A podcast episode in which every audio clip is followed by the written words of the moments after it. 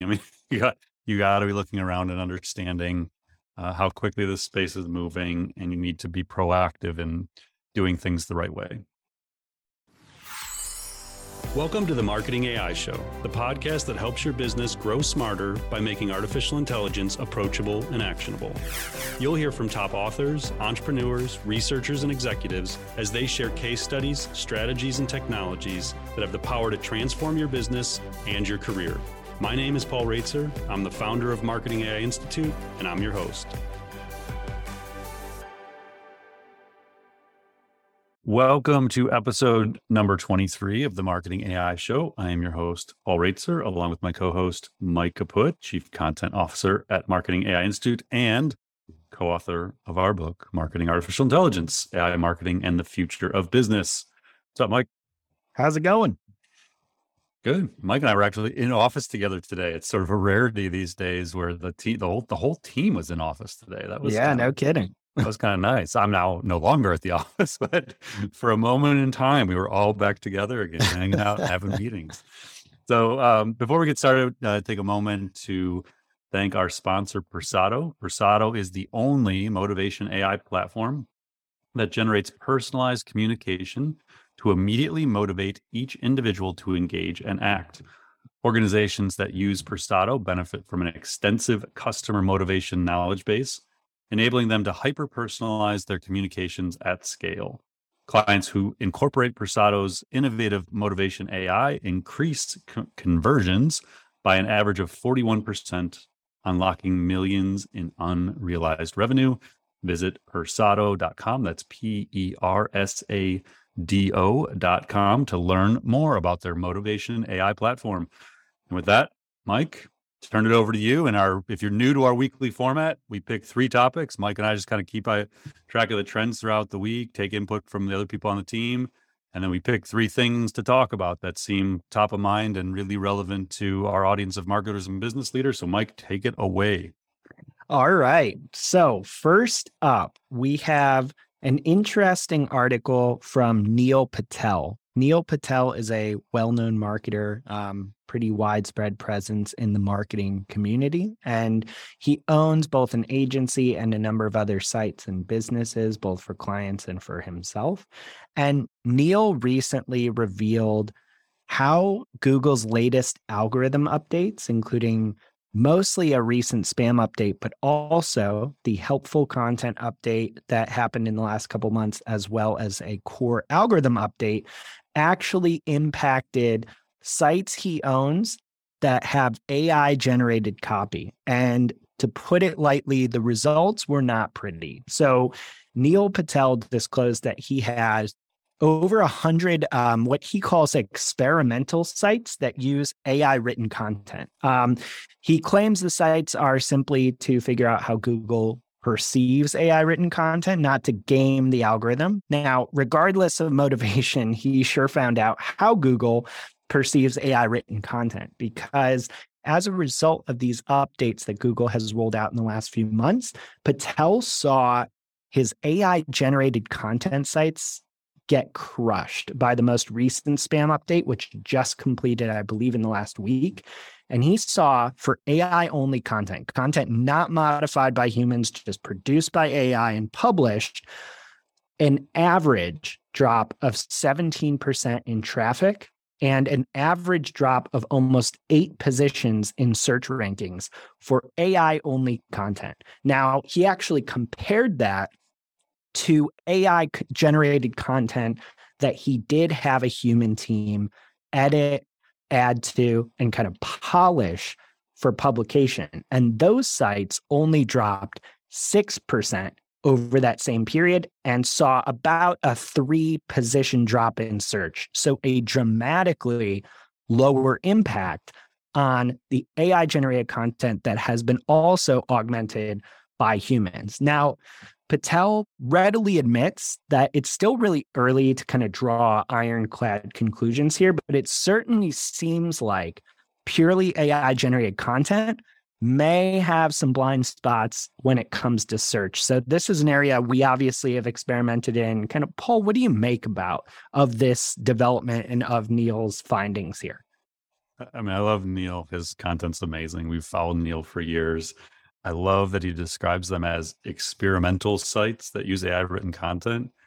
Um, I assume that means he was making no commercial gains from these hundred sites that were using AI written content for however long he's been experimenting with this. But anyway, uh, so experimental sites or commercially experimental sites, regardless.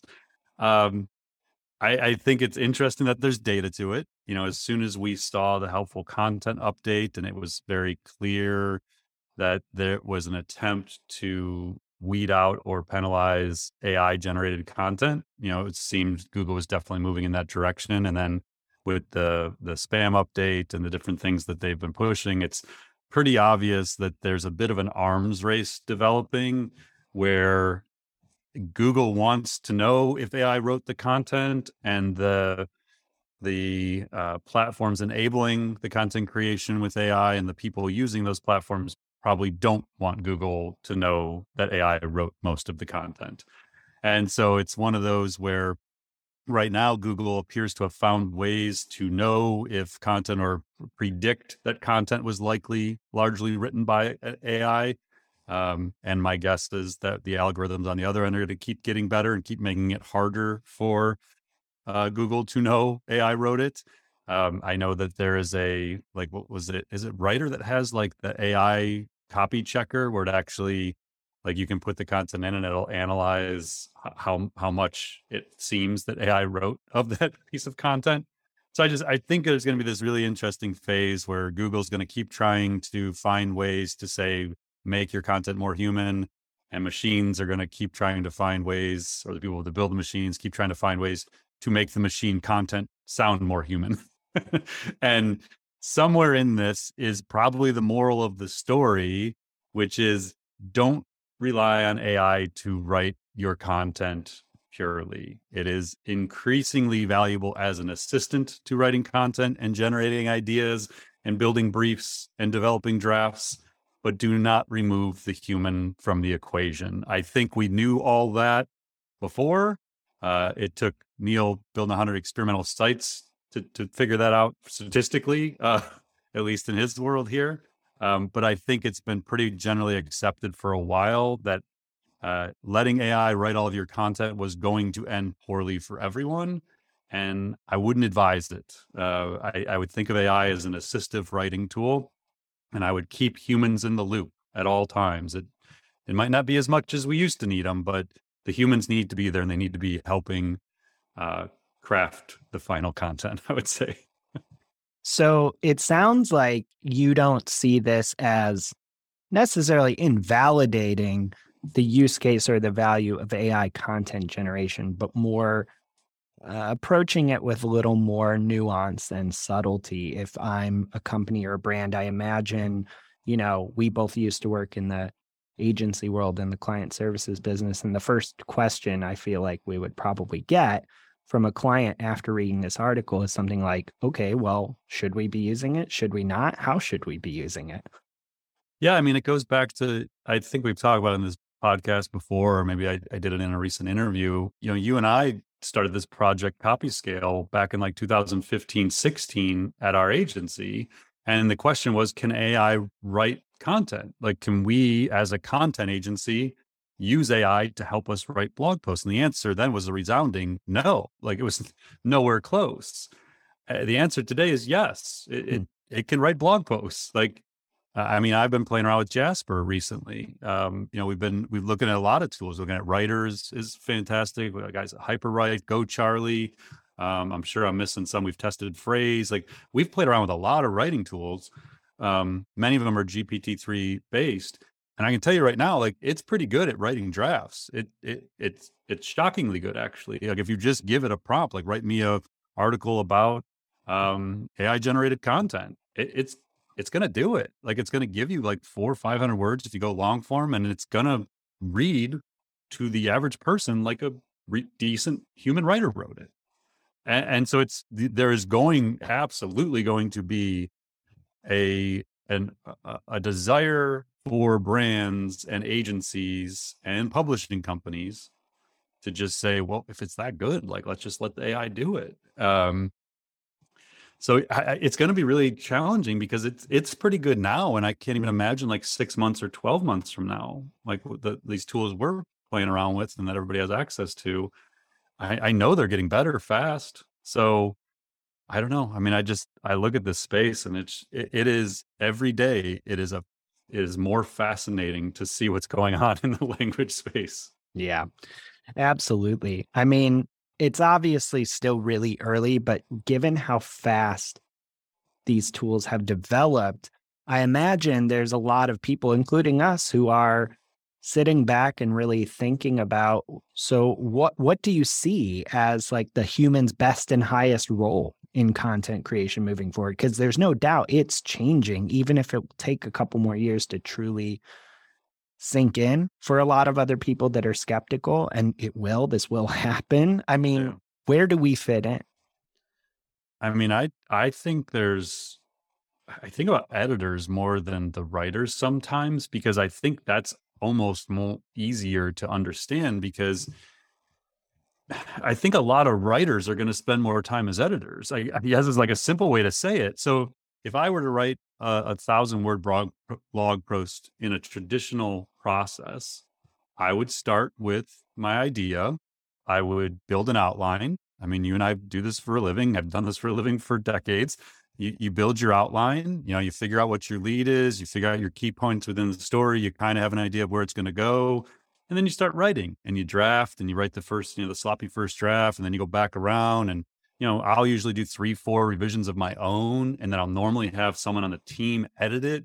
Like that thousand word post where i can knock out the draft maybe in an hour and a half like hour hour and a half depending if i have to do any research related to it. The end product is going to take me five to seven hours before i hit publish you mm. know and upload the thing and do all this stuff. I could I could absolutely see that entire process taking 30 minutes to to an hour on the high end. But the research phase is going to be automated. Like I'm just say, hey, g- give me five bullet points on the, the problems with using AI generated content. Boom, like instantly, 10 seconds in, I've got my five key points. Like those are really valid. And it might give me an idea for like two other ones, what, whatever. I've got my points. Okay, write me the first paragraph about the opportunity that exists to write content with AI. Boom, instantly. Like I got my paragraph. Okay, keep going. Like that's pretty good. And now I'm just like, I'm letting the machine, I'm just prompting it, like keep going and give me, give me more content. And then I'm going to step back and I haven't written a draft yet. Like the, the AI has now done it. I've prompted the draft, but I haven't written anything yet. Now I'm going to step back and I'm going to read it and I'm like this is actually really good and and i'm just probably going to highlight i'm going to i'm going to update this paragraph i'm going to do this paragraph do a plagiarism checker make sure it's like legit and like original but my role as a writer is largely now an editor mm. and maybe i'm going to jump in and rewrite my own lead because i got some inspiration now or i'm going to do a conclusion in different but I, the process is completely different. Like it's it's just and that's today. Like i i mean we're not talking about future stuff here. This is the tech that you can go get for $49 a month or whatever it is. Um, and so i think it's it's going to be very disruptive to large content teams. You know if i think about brands that have dozens of writers or mm-hmm. hundreds of writers uh, you have to start thinking immediately about advancing and upskilling or reskilling that team and thinking realistically about do you need all those people on that team? And if if you're going to redistribute or what can those people be doing if you're saving 50% efficiency on the content you're creating? Are you just going to create 50% more content? Like same amount of right like there's major decisions to be made around this stuff and i i just don't feel like people are ready yeah it seems like step one for many many if not the majority of people is understanding that this is here you got to go try it go get a tool. Uh, like we say this all the time, you have to experience it. Go test a few GPT-3 powered tools and see for yourself. This is not BS. We are not like overhyping what it can do.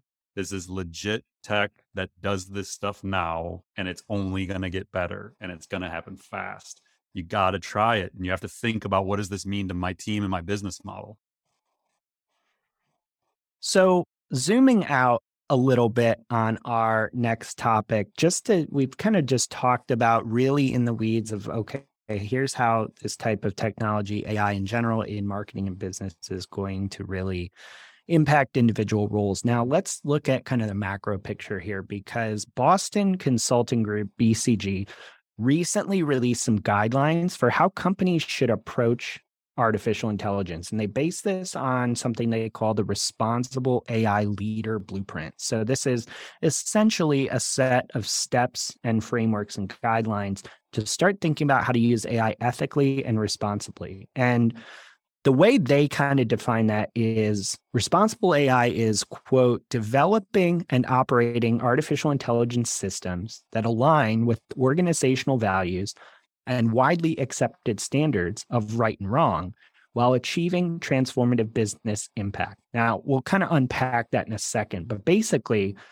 they recommend that any organization considering or trying to apply AI, which eventually will be all of them, take four key actions. And very quickly, they are one, establish responsible AI as a strategic priority with senior leadership support. Number two, set up and empower responsible AI leadership. Number three, foster responsible AI awareness and culture throughout the organization. And finally, number four, conduct an AI risk assessment. Now, we're going to talk a bit at a high level about this, but really, what here's the kicker is that BCG isn't just publishing these guidelines on a lark or for itself. They say these are more necessary than ever given the imminent arrival of the European Union's AI Act. Now, this is one of the first broad ranging regulatory frameworks on AI that from governments that is expected to come into force next year. BCG actually really expects other governments to follow suit with their own regulations once this act is out as well. So, what we have here is a major consulting firm offering advice on responsible AI to help businesses get ahead of what it sounds like will be a near future with much more increased AI regulation. Does this kind of gel with what you're seeing in terms of the market? Yeah, I mean, it's definitely what we're hearing as well from our friends and thought leaders in this space that pay close attention to the regulations and the privacy acts and things like that. Um, I mean, what we keep hearing is just behave as though you're under the European Union's AI Act guidelines, whether you're in Europe or America, whatever. That that stricter regulations are inevitable, and you should start behaving now in the best interest of the consumer. That you should not try and cut corners, not uh, take advantage of lax guidelines or oversight here and and just be good corporate citizens when it comes to using this. Now, you know, I had bold faced in in some prep notes this uh, widely accepted standards of right and wrong. Yeah. In today's society, I would love to know what is widely accepted anymore. Yeah. I feel like everything is 50 50. uh, what one side thinks is right, everybody thinks is wrong on the other side, and vice versa. So that is the challenge from a brand perspective and from a, you know your company is what is right and wrong and hopefully you have core values and hopefully you have ethical guidelines within your organization and moral guidelines that guide your company and so this becomes an easy conversation but i think the real key for us and we talked about this in the book in the more human chapter is you need from the beginning to think about the ethical use of this stuff. It, it gives you superpowers, which you can use for good or for evil. And it's only going to get more powerful. And you have to make decisions that are in the best interest of your stakeholders, your employees, your community, your customers, your partners, whoever they may be.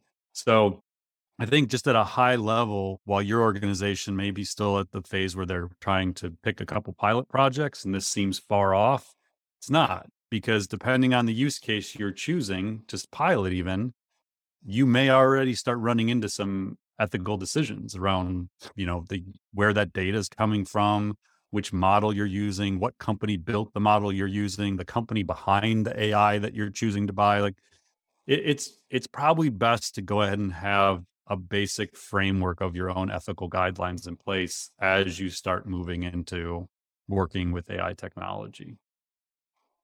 That's a really good point. And kind of one of the things that BCG recommends, and I know we have recommended in the book and to you know partners and people audiences that we talk to you mentioned kind of a framework. We would call that you know another word for that is an ai ethics policy which is essentially you know a framework to say how your company views ai what its position is what it will and won't do with the technology. Um, could you talk a little bit about what you see being important in an ai ethics policy and why this even matters? I mean this is some people might hear that term and think this is kind of a vanity exercise but in fact it's a really important document to not only have but actually publish yeah i'll I'll kind of answer by going through the two examples we use in the book. So in the again the more human chapter, we analyze from the perspective of Google, so like a platform company, cloud company, technology company that's building AI and their guiding principles to what they will build and how they will use it.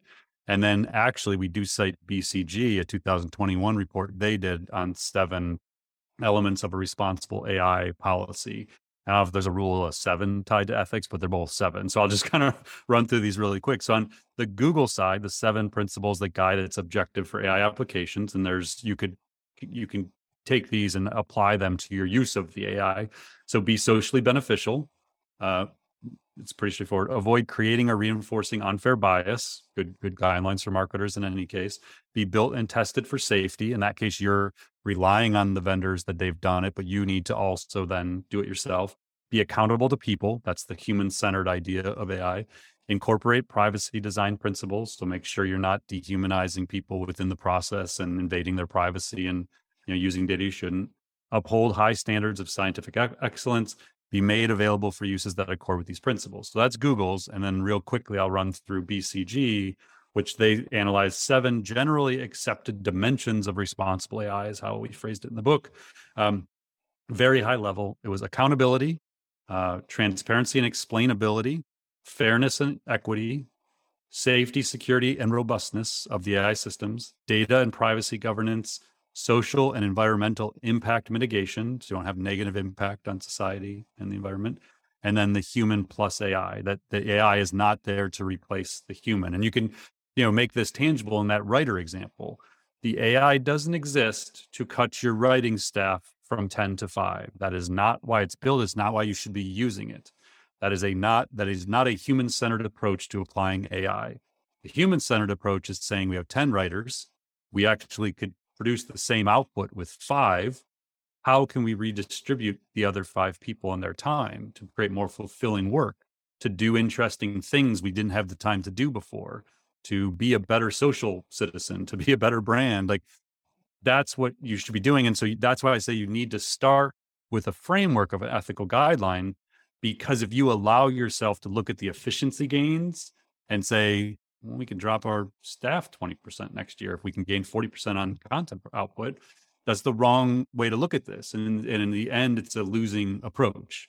So it's it's just critical that these conversations are had at a high level within your organization, that you realize what this technology is going to do, and you have frameworks to help you do it in an ethical and human centered way.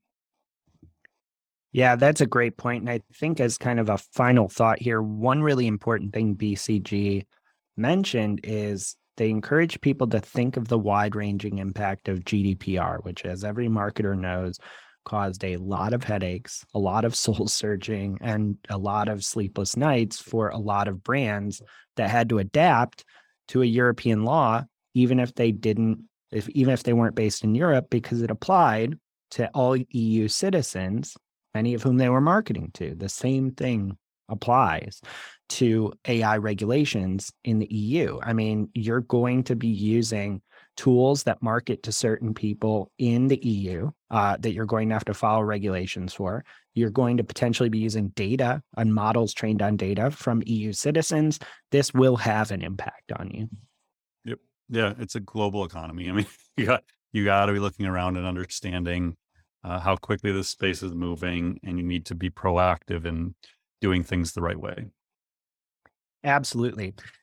All right. Last but not least, a really interesting uh, article came out written by the Partnership on AI. So, the Partnership on AI is a major nonprofit. It was founded by major tech companies like Amazon, DeepMind, IBM, Google.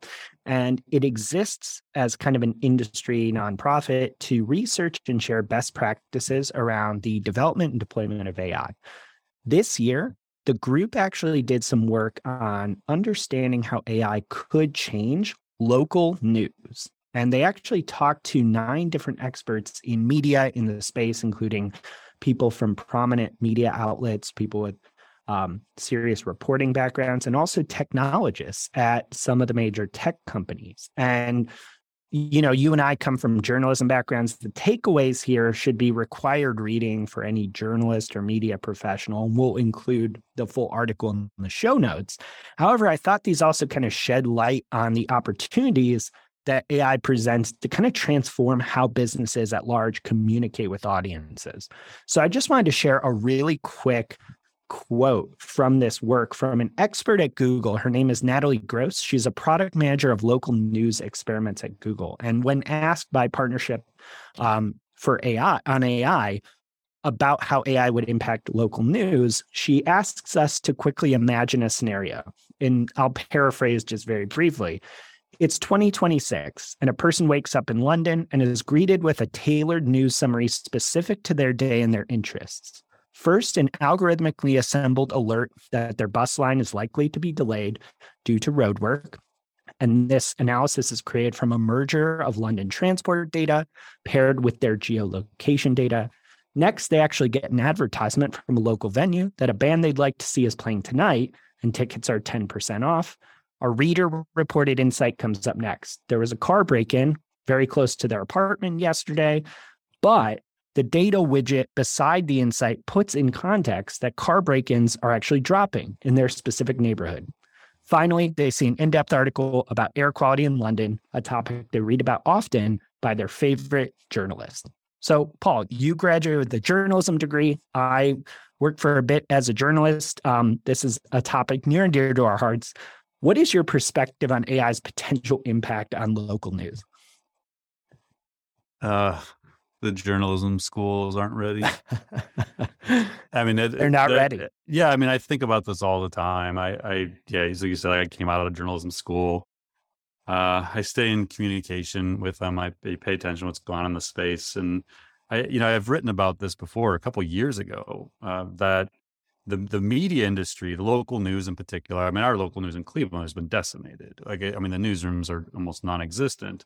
Mm. And my dad worked for the Cleveland Plain Dealer, so like when I was when I was growing up, and I would like I would go to the printing presses. Like, I mean, I remember I still remember the smell of like the, papers coming off the press, and I used to ride the truck with them and deliver papers. Like I was around journalism my whole life. There was like 350 writers at the Cleveland Plain Dealer when I was a kid I don't know how many there are today, but I think it's approaching about a dozen. Mm-hmm. So local news from the plain dealer is not coming from local journalists necessarily. And then you start looking at the local papers that existed, and those are, you know, a shadow of their former selves.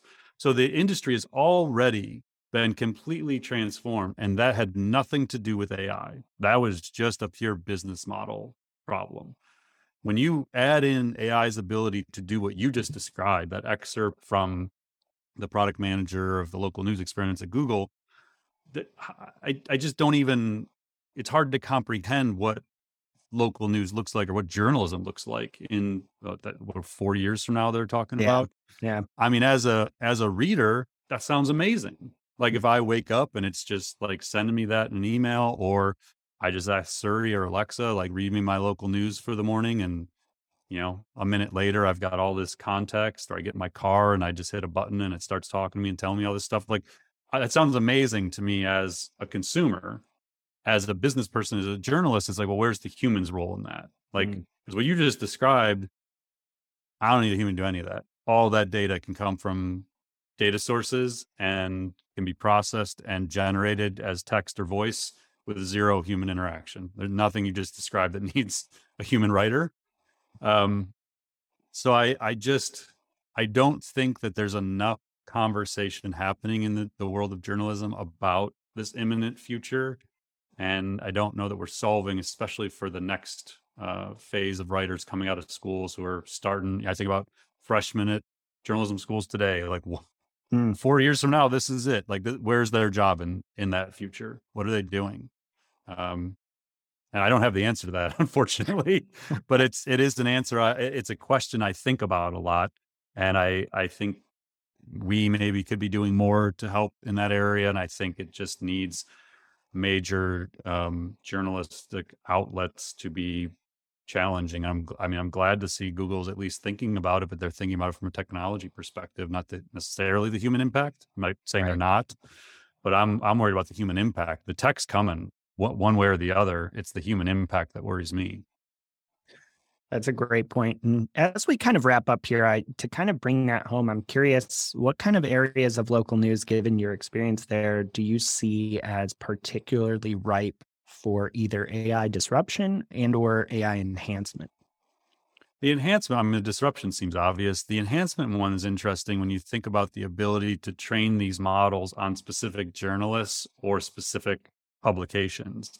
So if I'm a journalist, been doing it for 20 years, say I'm a sports beat writer or local news writer, business writer, and I can feed it the the 10,000 articles that I have written, the AI can actually learn my voice and my style and you know the, the, the nuances and the way I write and everything.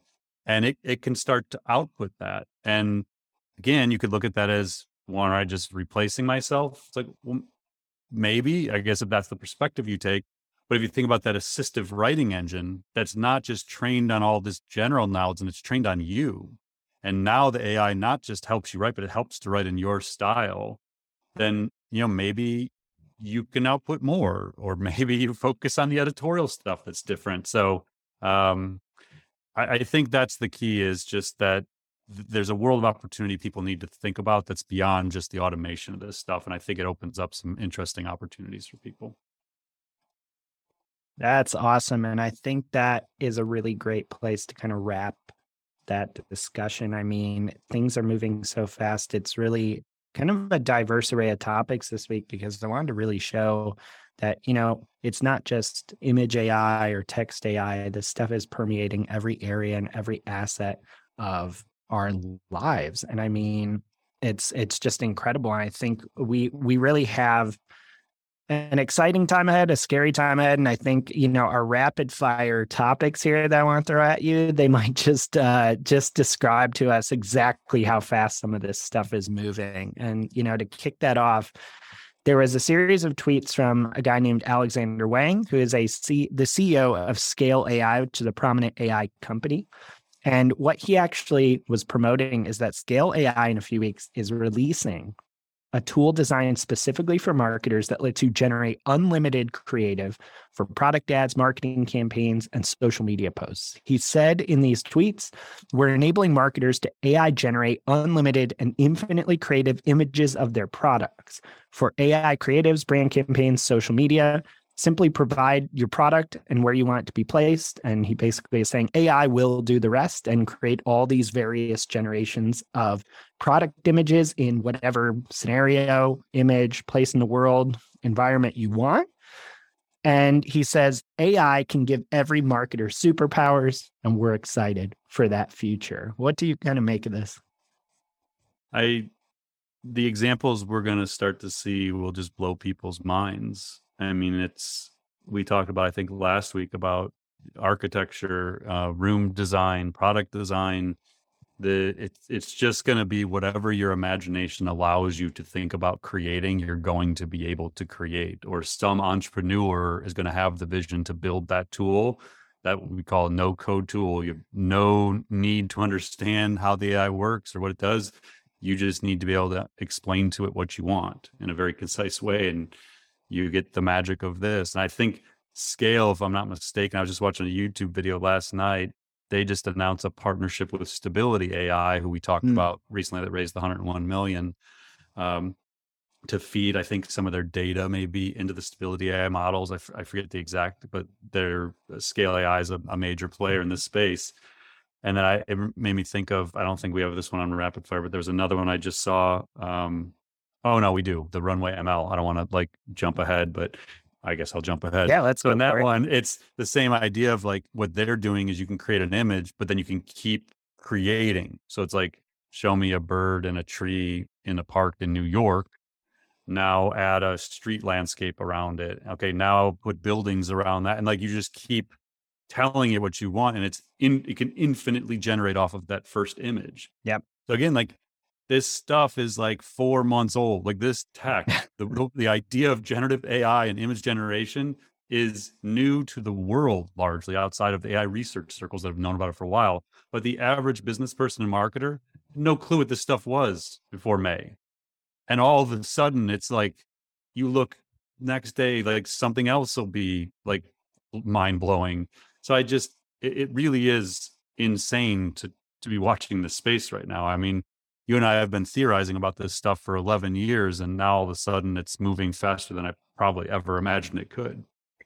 Yeah, I think that runway example is really great because, like you said, that was specifically about their infinite image generator, which infinitely expands any image in the same kind of style seamlessly. But to your point about the speed, if you go to runwayml.com, their website, you'll see that, that infinite image is just one of many different tools that they offer as part of their content creation suite. And if you go under product, I mean, we have everything from video editing, uh, green screen, motion tracking, text image generation, image generation, text to 3D texture.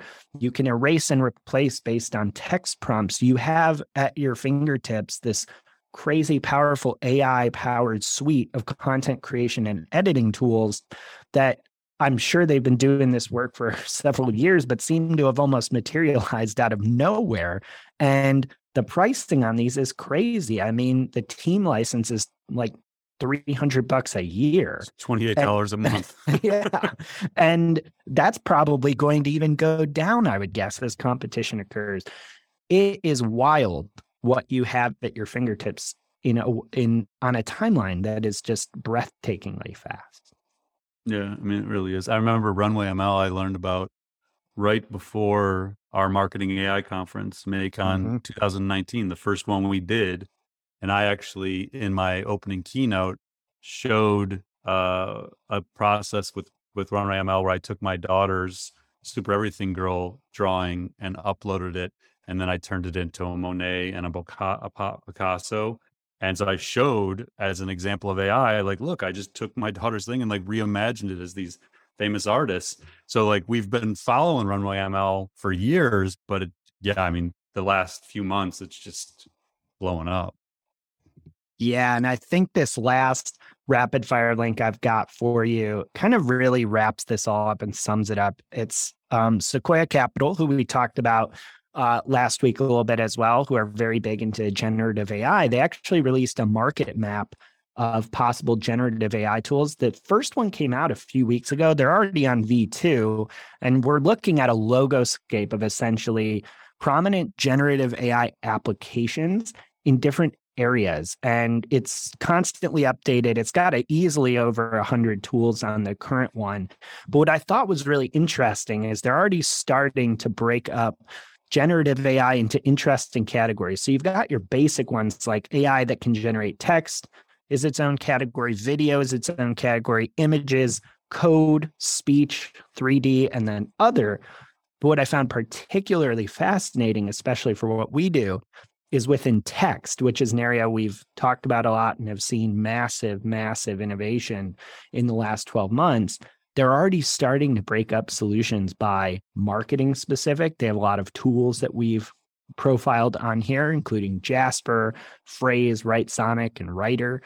They have also categories specifically for sales, specifically for support, and then things more like general writing, which I found really fascinating. What did you make of this? I know we had discussed it a little bit internally. First, everybody loves a logoscape. My God, these things like this thing was blowing up on, on my LinkedIn feed at least. Like everybody's sharing it. It's just it's always so funny to me. Like such a simple concept of just putting stuff into things and people just eat up logoscapes every time. uh, that being said, it it is a really interesting logoscape, and for many of the reasons you just highlighted. The one thing I'm thinking about as I'm looking at it is not only are the number of these companies going to expand dramatically. Like Y Combinator is just going to be pumping out language generation companies, like it's mm-hmm. like their job, which it will be. Uh, so the, that's going to expand. But then you look at like a Cohere, which I'm really hot on, uh, and they have them under support, chat, mm-hmm. email. Well, Cohere is going to be used way beyond that. I mean, you could make an argument that Cohere might end up being the winner in the language AI uh, space based on yeah. its backing and who's who's involved. Um, you could see DeepMind make a play in here. You could see Meta get in here. You could see Google get in here. Like, I, I mean, they're going to have a heck of a time keeping this logoscape up. It's going to yeah, be, yeah. It's going to turn into the Martech landscape of nine thousand logos within like eighteen months. So feel like. so I, I think it's great. I think it's it is a very helpful visual, and I think it helps people to start to wrap their mind around all the ways these tools are going to be used. And I think, as you said, going from V1 to V2 in like the first seven days or however quick it happened is yeah. just an example of like the, the the the pace of change here. And uh I don't know, like buckle up. It, it is just going to be a wild time in marketing and business. That's awesome. Uh, all right, that's all I've got on the rapid fire side. Uh, Paul, both on the kind of main topics and the rapid fire. Really appreciate your thoughts and your perspective. I think you bring a really unique perspective to all of these topics, and I I would say our audience probably agrees. But yeah, I think that the advice I'm taking away from this week, as I do many weeks, is buckle up. Things are moving really fast. I mean, I'm sitting here like God, I gotta test some more tools. Like I'm, I'm looking at that's so funny. Like we have this conversation. I don't know how other people feel when they listen to it, but like we go through this, and I just I like I have a list of ten things I want to go do. Like I'm just looking at the text section mm-hmm. of this landscape and thinking, oh, there's like a half dozen on here I haven't tested yet. Like I wonder who the who these companies are. And then I'm like, oh wait, we talked to those three last week. Like that's interesting. So yeah, it's just it's such a fascinating space. And the thing I my final takeaway would be you if you figure this stuff out or you have the the passion and the curiosity to stay at the cutting edge of what's going on and how quick it's moving you are going to have insane career opportunities. Like if mm. you if you get this stuff and you can go test a few gpt-3 tools and you can make business cases to infuse things within it and find image generation tech and infuse that like you're going to be unique within your business and you're going to open up doors for yourself. Um, I, the other thing I'll tell you, and this actually came from a conversation we had earlier today. Um, if you're working at a corporation that doesn't want you to push forward with these ideas and doesn't want you to drive efficiency and productivity because it makes everybody else look bad, I, I would go find a different corporation to work for that embraces this stuff because they're the ones that are going to be around five, ten years from now. The ones who refuse to find improvements in productivity and creativity and decision making are going to struggle to remain competitive. So just seek the knowledge, test the stuff, and and find ways to advance your career. They're going to be plentiful uh, in in the months and years to come.